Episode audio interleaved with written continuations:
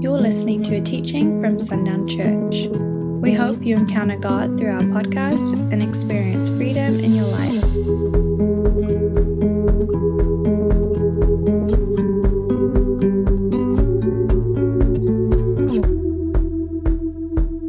Um, this week, we'll start with some review. What, what we've been talking about, you all know this, but what we've been talking about is prayer, and this is the first topic of our two topic series that we're in prayer and worship. Just understanding these two foundational tools. These are things that the Lord gave us that we would operate in them from day one. And I'm just realizing uh, uh, how many of us, myself included, just have a lot of immaturity when it comes to prayer and worship. And most of that has been what has been modeled. And so that's what we know. And you can't know what you don't know, right? You have to see it, you have to experience it. But we are also learning, and this is something that I'm learning personally okay, if the Holy Spirit is to be your only teacher, the only teacher you'll ever need is what Jesus says. He's the only teacher you need and he'll lead you into all truth and righteousness. I don't need a model of man to know what the Lord's tools and how they're intended to be used in my life are to look like. But that is a difficult walk for a lot of us because it's very uncomfortable. And this is a lot of reason. And I, I can give a lot of credit because I, or not credit, but I, I have understanding. There's grace in the understanding of people that don't want a lot to do with the Holy Spirit because of this reality. Because do we, do we know how to pray as we ought? No. Scripture says we don't. Romans 8 26. We don't know how to pray for as we ought. The Spirit intercedes for us with groanings too deep for words. That's the Spirit of God. Do we know how to worship? To worship in spirit and truth? Most of us, most Christians, when I say most of us, I mean most Christians, I believe we have a, a step ahead just because of the worship leader that we have in place, and you know he walks with the Spirit. So we're more introduced to it than most people. But to be directed and to be guided down a path by the Spirit alone with no experience to filter into your mind and to funnel and to influence and to show and to guide and direct, but simply the Holy Spirit and the Holy Spirit alone to teach you things, something that we've not really mastered just yet. We rely a lot on our experiences as guides to our future. But the unfortunate thing, and we get caught in this rut, and we talked about it on Sunday, my experience is my past. And it does not, it can help me, but it cannot tell me what tomorrow will bring. Only the Spirit of God can do such a thing and have me equipped and ready for a day that I've not yet lived, but He knows is coming. It's only by the Spirit's leading that we can do these things. And so that's been our that's been our series thus far and we talked about last week of this understanding uh, uh, just in reference to being led by the Holy Spirit and this question of how do we pray in the valley? We have highs and lows. That is not a reference to our spiritual walk. There is no such thing as a high and low in your spiritual walk. If there is, you're missing something, and your spiritual walk is most likely guided by your emotion and your experiences and not by the Spirit of God because our spiritual walk is made for an ever increasing glory, right? So it's only going one direction. Our spiritual walk from the moment of salvation is only ever increasing. But our circumstances in life does not abide by that spiritual walk, right? We don't just have salvation day and then every day after that just gets better and better and better and better and better. We know that's not true. We have difficult days, hard days. We lose loved ones, we lose jobs, we have just unfortunate circumstances. We have difficult days. We have difficult seasons. We as a church are in a difficult season. We're in a valley period. And how do we pray in those places? It's easy to pray. We talked about this last week. It's very easy to pray on the mountaintop. And it's very easy to think that your relationship with the Lord is strong and deep, and you're close and you're connected when things are really good right? Because your emotions are feeding that. Life is good, it's easy. Everything a part of life right now is going really well. And not until we get into the valley do we recognize the depth of real relationship, right? We've talked about this last week when people come into difficult circumstances. What's this popular conversation that they end up having and when they're in these difficult circumstances? Uh, I know who my friends are. I know who my true friends are now, right? What revealed that? The valley, right? And so it reveals the true nature of a relationship. And it's the same with us.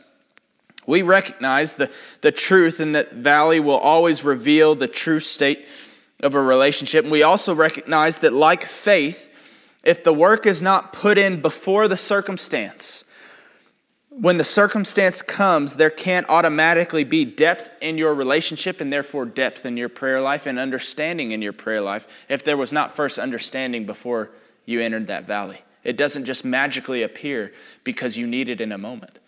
If you didn't do the work, then you didn't do the work. If you don't if you don't have a relationship with Jesus, if you don't regularly encounter Jesus and have a relationship with his presence, you will not have an increase in faith because where is faith made? Where does faith increase? It increases in the presence of God. And it's the same with an understanding of prayer. If prayer is tied to relationship and I have no relationship, how can I ever know what to pray? And when things get difficult, how can I ever know what to pray? You can't without relationship. You cannot forget in the dark what you've learned in the light, but the key to that is you have to learn in the light to bring that into the dark. It doesn't work the other way around. We find God in a rescue position in the valley. But if He's rescuing us, are we establishing the kingdom? Or is He pulling us out of the water again? We're meant to walk on the water with Him, not sink before Him, right? We're meant to walk upon it. And if we're walking upon it with Him, we're establishing the kingdom alongside of Him in those places. But we cannot do that without first relationship. You are meant to bring into the dark what has been learned in the light. If I don't see him and if I don't pay attention to him on the mountaintop, we will miss him in the valley. And we know that there is a measure of his presence that can only be found in the valley. There is a treasure of God in his heart that waits for us in these places. What a powerful and a beautiful image of this God that we serve, that He can be everywhere and He can have a piece of Himself that is tied to our low places to see us through those places, a measure of His presence that I can't encounter unless I enter the valley. Right? You know God differently when you enter a valley recognizing His presence. You know Him, you see Him differently, and you come to that next peak with a different understanding and a different depth in your relationship with the Lord when you see that measure of His presence that waits for us in the valley. But unfortunately, we see oftentimes that we don't steward well our time on the mountaintop and our relationship with the Lord. We allow emotion and experience to be our guide, and then we enter the valley. And this is really the detrimental piece of this, is because we miss why we're in the valley and what the Lord can do in it. The Lord doesn't cause these, these things, these circumstances that bring us to this. The Lord is using this season in this church for this church's good, for this community's good. But I think if there were a thousand people that wanted to be in church here, the Lord's not going to shut the door and keep them from coming. But He works all things for the good of those that love Him. He doesn't cause circumstances, He works them for our good, correct? So we know this to be true, but if I don't have a relationship with him in that in this mountaintop and I enter this valley, I will begin to pray, but the prayers in this valley are blind. I'm just shooting shots into the dark because I have no guidance, no direction, no ability to understand, to see his presence, encounter his presence, understand what he's wanting to do. Because he has a different solution than maybe I have or maybe I could that I could see. Again, going back to the example of Kennedy and Debbie Diaz. We want healing. But if we had just simply stopped and prayed in the dark and stopped listening to the Lord, just shooting out prayers into empty space, praying for healing, praying for healing, praying for healing, praying for healing, and not seeing them immediately healed, we would have grown frustrated as we shot off prayers in the dark instead of allowing the Lord to reveal to us more. Pray for healing and then speak into existence and partner with me that the hospital would see revival. Right? That's what he revealed to the church. That's what happens in the valley. You can see the prayers that need to be prayed. Right? And we didn't see, we couldn't see, we couldn't measure, we couldn't fathom what he was going to do with all of that. But we knew he wanted healing and he wanted people to be set free. And so we pray for those things and we can see how he does this. And what does that do at the same time? The Diaz family that was in a valley. And we're praying for them in this valley. But praying what the Lord gives us, not just what we're led to do, but guided by our relationship with Him, not just what we feel, but what He shows and reveals to us, we pray. And it's specific. And it guides them through the valley into the mountaintop. That's, that's the benefit of relationship. As we enter the valley, I know what to pray for, as the Spirit knows. We don't know what to pray for as we ought. The Spirit intercedes for us with groanings too deep for words, but who now has the Spirit of God that dwells within them? We do. So to think that we don't know what to pray for anymore, or to think that we can't know what to pray for, is foolish. If you have a relationship with the Spirit of God and He dwells in you, if you would simply, what does He say in Exodus? Before the people cross the, the Red Sea, the parting of the Red Sea, what does He say? You have only be silent and move forward, right? That's it. Just be quiet and let Him tell you what you need to pray. But it's learning to be led by the Spirit, which is difficult. But we are learning. If we know Him, if we walk with Him, when in the valley, we will find His presence and we will be led by it. And if we know His nature, there is no anxiety in these places that should cause anxiety. This is the beautiful thing about a relationship with the Lord and then carrying that relationship into the valley. You don't respond the way the world says you should respond, and therefore you become a mystery. You become a lighthouse, this fixed position that does what it does no matter the circumstance or the cost. It is steadfast, unwavering. The world is constantly being changed by the current circumstance they find themselves in. So much of the turmoil that people experience in their personal lives, I believe, is because they are like the waves tossed to and fro by the wind. The season changes, and so does their life, and they feel uprooted every time because they continue to build their foundation upon something that will not last, that will not stand. But a relationship with God allows us to enter these places where we should react this way and we respond this way. We don't react as the world does, we respond as the Lord leads. And does that not put him on display? Absolutely. It puts him on display. He's making his appeal, and he's making a specific appeal in that valley through us, those that listen those that are led by his nature. When we should be anxious, when we should be worried, and we're not. We have peace, steadfast peace, unwavering joy. It attracts attention because people can't understand why you would not be tossed to and fro as they are being tossed to and fro by their circumstance. That's what the Lord intends, that's what the Lord desires for us. But that can only come if first we have trust, but trust is Trust is a product, is a fruit of relationship. Prayer in the valley is to be led by his presence and not by the circumstance, so that what he desires to be released can be released. And that was the gist of last week. That's what we talked about. And that is one that we've talked about, but that is one personally for, for us individually, it just takes some chewing. It's one of those that this lesson will come back over and over and over again because we all have valleys left in our days. And this lesson will come back. We will all have mountaintops in our days. And this lesson is prudent for all those places. Today, I'm just going to start by reading some scripture. Um, I'll, I'll, read this, I'll, uh, I'll tell you the location and everything so you can go back and look at it later, but I probably won't give you enough time to get there yourself unless you got a smartphone. But the first one we'll be in is Matthew 12, 33 through 35. Either make the tree good and its fruit good, or make the tree bad and its fruit bad. For the tree is known by its fruit. You brood of vipers, how can you speak good when you are evil? For out of the abundance of the heart the mouth speaks. The good person out of his good treasure brings forth good. The evil person out of his evil treasure brings forth evil. And then in Luke 6 43, this is Luke's interpretation of the same passage, but I like this wording. Chapter 6, verse 43 For no good tree bears bad fruit, nor again does a bad tree Bear good fruit, for each tree is known by its own fruit. For figs are not gathered from thorn bushes, nor grapes picked from a, a bramble bush. The good person out of the good treasure of his heart produces good, and the evil person out of his evil treasure produces evil.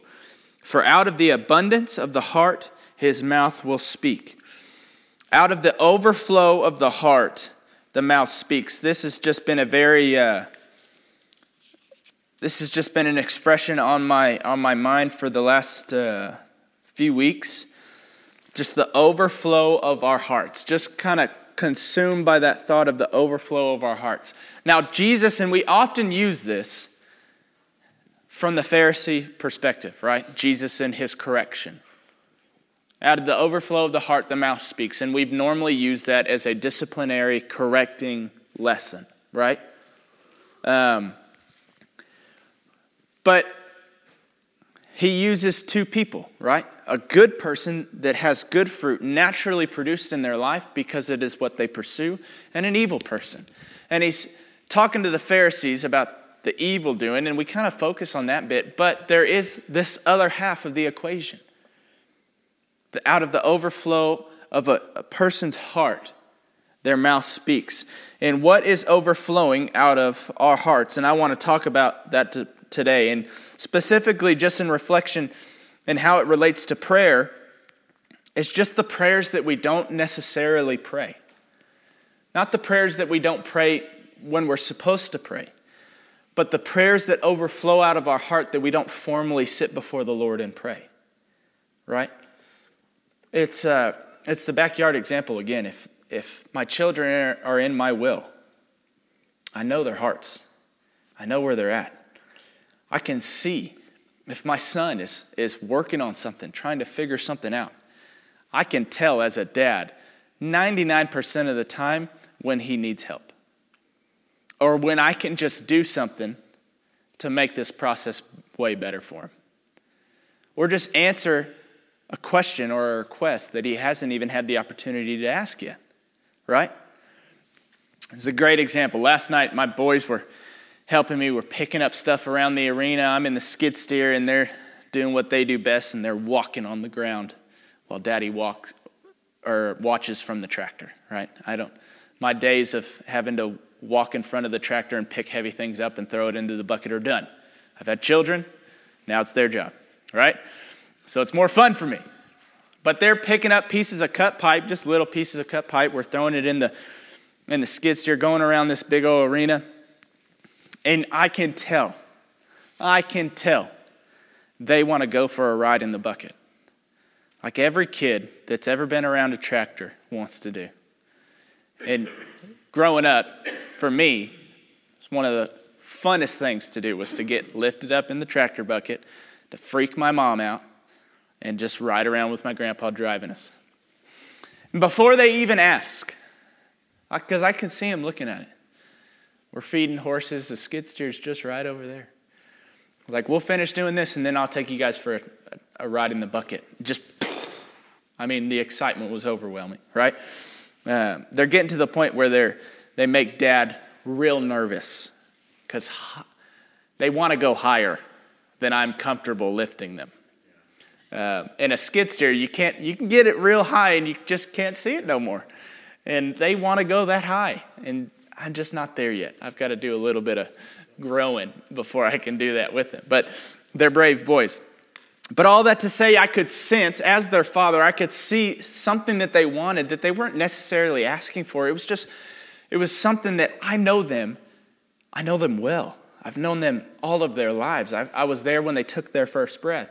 I know them, and I know what is in their heart and what they want to see, but they didn't have to ask before it was given.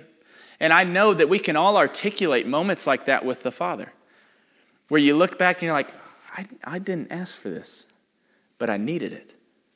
I wanted it, but I never just sat down and formally said, Lord, will you do this?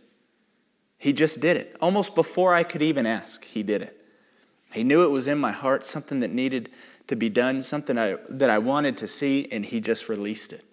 Because out of the overflow of the heart, out of the overflow of our hearts. And we're going to talk about that a little bit more in depth. We're going to start in John 7. Uh, this will be John 7, verse 37. Excuse me. On the last day of the feast, the great day, Jesus stood up and cried out, If anyone thirsts, let him come to me and drink. Whoever believes in me, as the scripture has said, out of his heart will flow rivers of living water. So, what we can conclude from that is whoever remains in Jesus will overflow with the river of life out of their own heart, right? Whoever abides, whoever remains in. And a good example of this that we've read several times is Psalm 1, verse 1 Blessed is the man who works not in the counsel of the wicked, nor stands in the way of sinners, nor sits in the seat of scoffers, but his delight is in the law of the Lord. And uh, on his law he meditates day and night. He is like a tree planted by streams of water that yield its fruit in its season, and its leaf does not wither. In all that he does, he prospers. What does that sound like? It sounds like John 15, right? If you remain in me and my word remains in you, ask whatever you wish. By this my Father is glorified that you would bear much fruit, so prove to be my disciples. And all that he does, he prospers. Why is that? Because all that he does is for the establishing of the kingdom of heaven and is a reflection and an overflow of the heart of God that has now flown into him, the river of life that flows from the throne of God the Father. This is the picture of, of abiding in Psalm 1. So when we con- what we can conclude through this is that what you surround yourself with, what you immerse yourself in, will overflow from you. And what we seek, this will be a, a sermon later, but what we seek, or excuse me, we seek what surrounds us. We, we always seek what we surround ourselves with.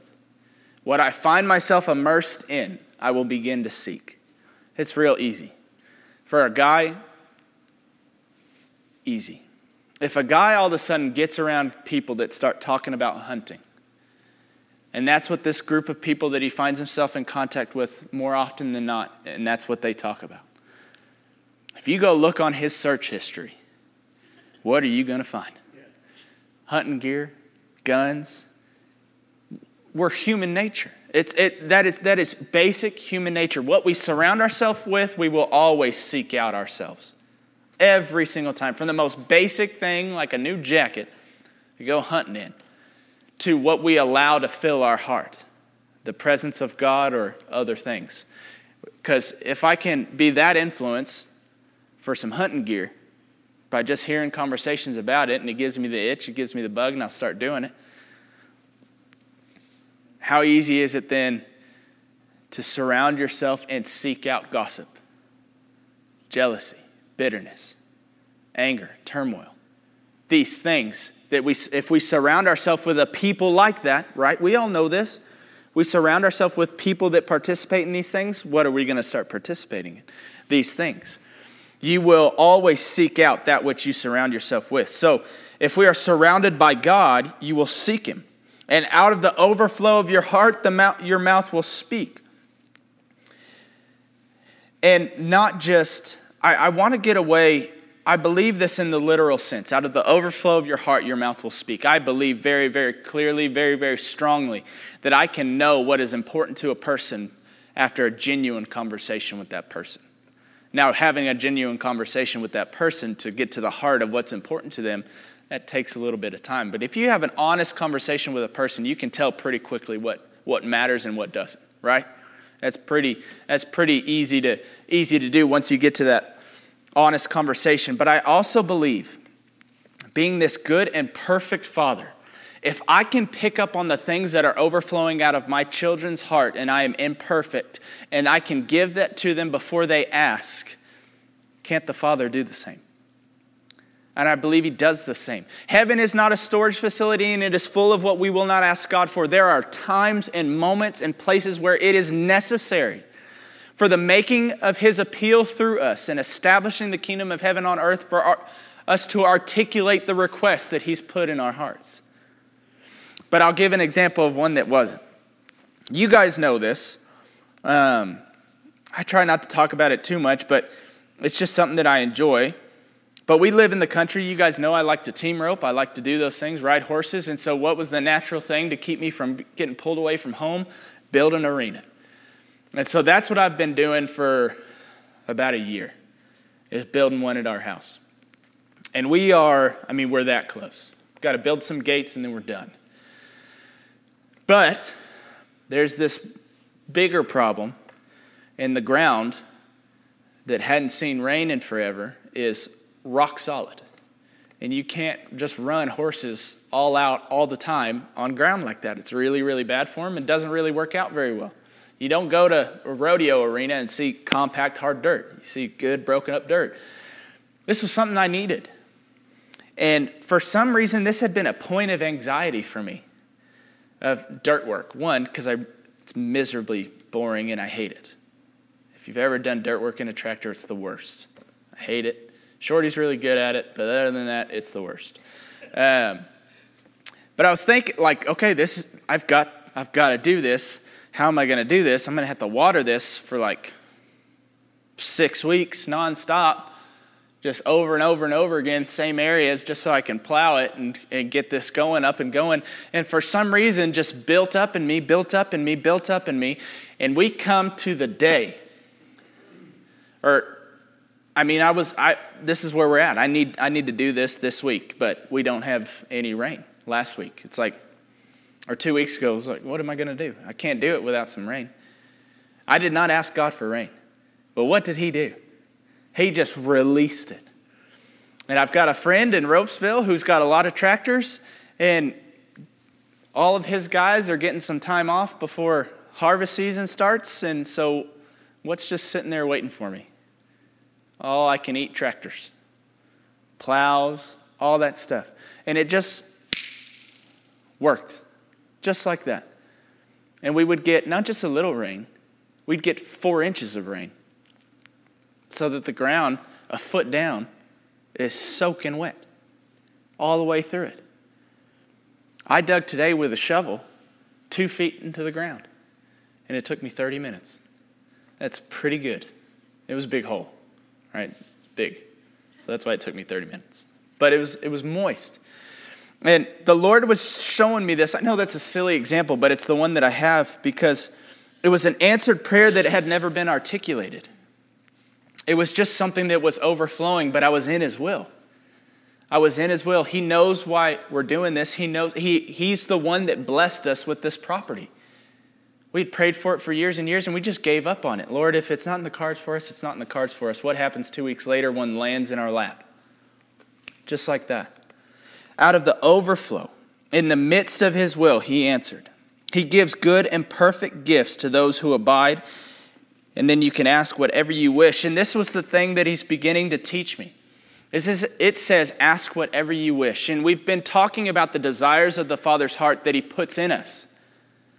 Sometimes those desires do not have this religious headline that can go above it because they don't have anything to do with this church, in my mind. What does that arena have to do with the makings of the kingdom in this, in this city? I can't give you an answer as to how that could correlate. But the Lord still has blessed us with these things, and it was still a desire of our heart to work out. And out of the overflow not even articulating, but out of the overflow existing in the will of God, he was answering things that just simply overflowed out of me. The prayer I didn't pray is a prayer I've now seen time and time again. Good gifts from your Father. Exactly. Good gifts from a perfect Father.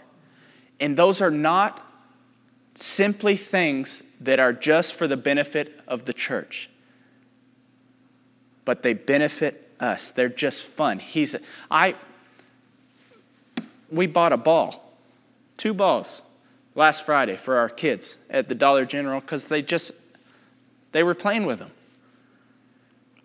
And just hey, bring those up to the front, we'll buy those. They didn't ask for them. They definitely didn't need them. And they don't they're they're not with us any longer. They didn't make it a week. I mean, but it's Dollar General bouncy balls, so I mean, that kind of one's on the roof and one's in a dog or something. I don't know. but it's gone. Pieces are still there. But it was just just a gift. Why not? We love our kids. And he loves us and he gives us good and perfect things. But we've got to get out of this mentality that it's just for the building of the church.